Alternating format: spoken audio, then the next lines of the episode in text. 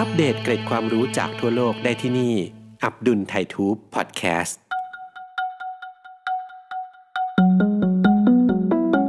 เรื่องของสุขภาพในฝั่งแพทย์ทางเลือกนั้น มักจะมีคำว่า ขึ้นชื่อว่ายาส่วนใหญ่แล้วเป็นการรักษาอาการที่ปลายเหตุคำกล่าวนี้ดูคล้ายว่าจะเป็นเรื่องจริง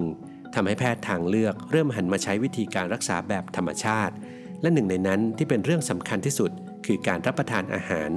ซึ่งความจริงแล้วเมื่อย้อนอดีตกลับไป เราจะพบว่ามนุษย์ เริ่มใช้อาหารในการรักษาโรคกันมาตั้งแต่อดีต ชาวอียิปต์รักษาผู้ป่วย โรคตาบอดกลางคืนด้วยการให้กินตับ ส่วนชาวจีนเมื่อ 1,300 ปีก่อน ได้บันทึกถึงโรคเหน็บชาไว้เป็นครั้งแรก โดยผู้ป่วยจะมีอาการชาและอ่อนแรง ซึ่งต่อมาก็รักษาด้วยการเปลี่ยนรูปแบบการรับประทานอาหารวันนี้อับดุลรวบรวมเรื่องราวหลักฐานในอดีตที่มีการใช้อาหารรักษาโรคได้ ใน 9 หลักฐานในอดีตที่บ่งชี้ว่า อาหารสามารถรักษาโรคได้ 1. ผักและผลไม้รักษาโรคลักกระปิดลักกระเปิด ปี 1536 แจ็คเกจิ นักสำรวจชาวฝรั่งเศสรายงานไว้ว่า เมื่อเขาและคณะเดินเรือเป็นเวลาหลายเดือน โดยลูกเรือได้รับประทานอาหารอย่างจำกัด ซึ่งมักจะเป็นอาหารแห้ง ต่อมาคนเหล่านี้จะเกิดอาการของโรคลักกระปิดลักกระเปิด คืออ่อนเพลียและมีเลือดออกตามไรฟัน แต่อาการต่างๆเหล่านี้จะหายไปเมื่อขึ้นฝั่ง เพราะพวกเขาได้รับอาหารจำพวกผักและผลไม้ 2. ค้นพบส้มเขียวหวานและมะนาว ป้องกันโรคลักกระปิดลักกระเปิดได้ ปี 1747 เจมส์ลินศัลยแพทย์แห่งราชนาวีประเทศอังกฤษได้ทำการทดลอง ดยแบ่งลูกเรือออกเป็น 2 กลุ่ม กลุ่มหนึ่งให้กินอาหารตามปกติ เป็นกลุ่มควบคุม ขณะที่อีกกลุ่มหนึ่งให้กินส้มเขียวหวานและมะนาวด้วยทุกวัน ผลปรากฏว่าผลไม้ที่มีรสเปรี้ยว ป้องกันโรคและกระปิดและกระเปิดได้จริง และเป็นการทดลองโดยมีกลุ่มควบคุมเป็นครั้งแรกในประวัติศาสตร์การแพทย์ เขาตีพิมพ์เรื่องนี้ในหนังสือชื่อ t i d i s on the Scurvy เมื่อปี 1753 แต่ตอนนั้น ไม่มีใครอธิบายเรื่องนี้ได้ 3. ข้าวกล้องป้องกันโรคเหน็บชา มาในทศวรรษที่ 1890 เป็นยุคที่ทฤษฎีเชื้อโรคกำลังโด่งดัง เป็นที่สนใจไปทั่ว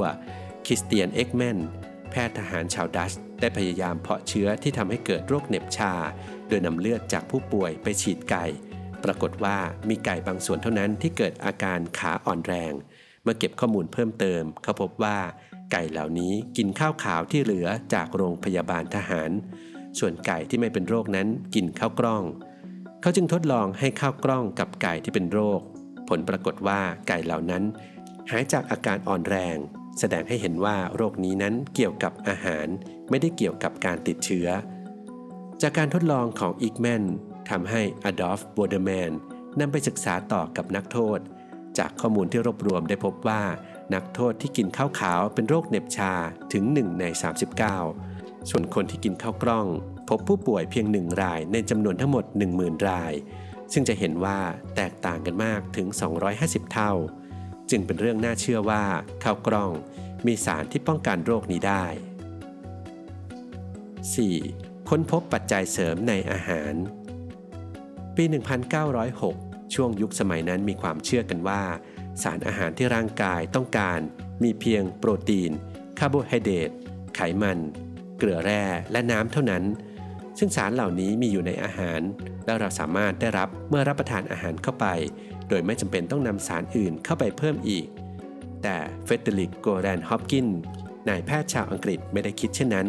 เขาเชื่อว่าต้องมีสารชนิดอื่นที่เพิ่มไปในสารอาหาร จึงจะทำให้คนเรามีร่างกายเป็นปกติ และสุขภาพแข็งแรงได้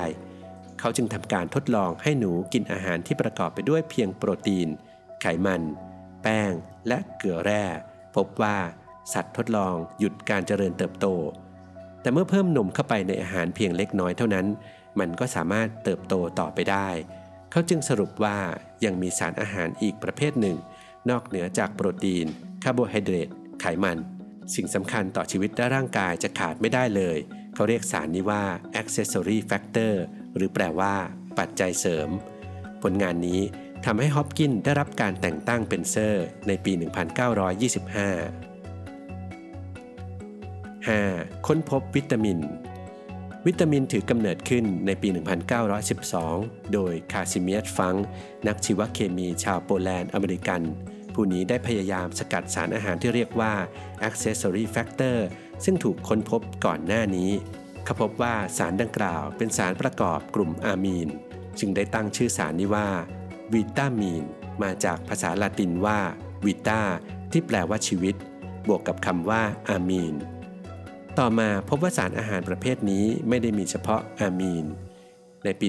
1920 แจ็คซีเซลดัมมอนจึงเสนอให้ตัดตัว E ตัวท้ายออกกลายเป็นวิตามิน และใช้มาจนถึงปัจจุบัน 6. เริ่มสกัดวิตามิน A และ B1 ปี 1913 เอลเมอร์ วีแมคคอลัม นักเคมีชาวอเมริกัน และแมกกูริตเดวิส สกัดวิตามินชนิดแรกได้สำเร็จ โดยเขาเรียกมันว่าแฟกเตอร์ A ซึ่งพบมากในตับ และเรียกสารที่อยู่ในข้าวกล้องว่าแฟกเตอร์ B ซึ่งปัจจุบันก็คือวิตามิน A และวิตามิน B1 ที่เราคุ้นเคยนั่นเอง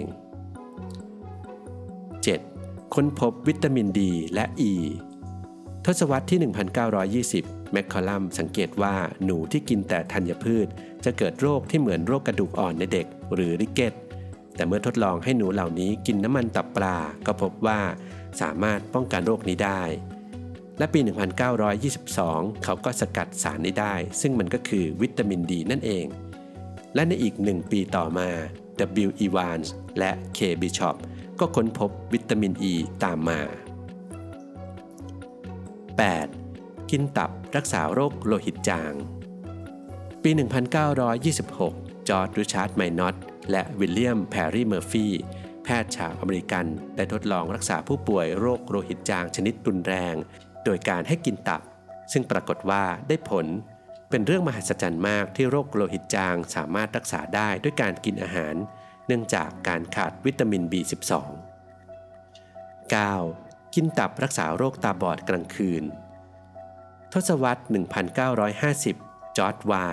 นักวิทยาศาสตร์ชาวอเมริกันได้ค้นพบว่า วิตามิน A เป็นส่วนประกอบของจอประสาทตาหรือเรตินา มีส่วนสำคัญในกระบวนการรับแสงทำให้เราสามารถมองเห็นภาพได้ตามปกติ ถ้าขาดวิตามิน A ไปจะทำให้เป็นโรคตาบอดกลางคืน แต่เราสามารถป้องกันโรคนี้ได้ ด้วยการกินตับ เนื่องจากในตับ มีวิตามิน A สูงเช่นกัน นับตั้งแต่การค้นพบ accessory factor ส่งผลให้เกิดการค้นพบวิตามินในเวลาต่อมา ซึ่งนั่นหมายถึงว่าภายในอาหารไม่ได้มีแค่สารอาหารหลัก แต่ยังมีส่วนประกอบอื่น ๆ ที่สำคัญ ซึ่งส่งผลให้ร่างกายของสิ่งมีชีวิต สามารถดำรงอยู่ได้โดยไม่เกิดปัญหาอับดุลยังมีความเชื่อส่วนตัวว่า ไม่ใช่แค่วิตามินเท่านั้นที่เป็น accessory factor แต่มันน่าจะยังมีส่วนอื่นๆ ตามธรรมชาติของอาหารที่มีประโยชน์ต่อร่างกาย และที่สำคัญ มันยังรอคอยการค้นพบ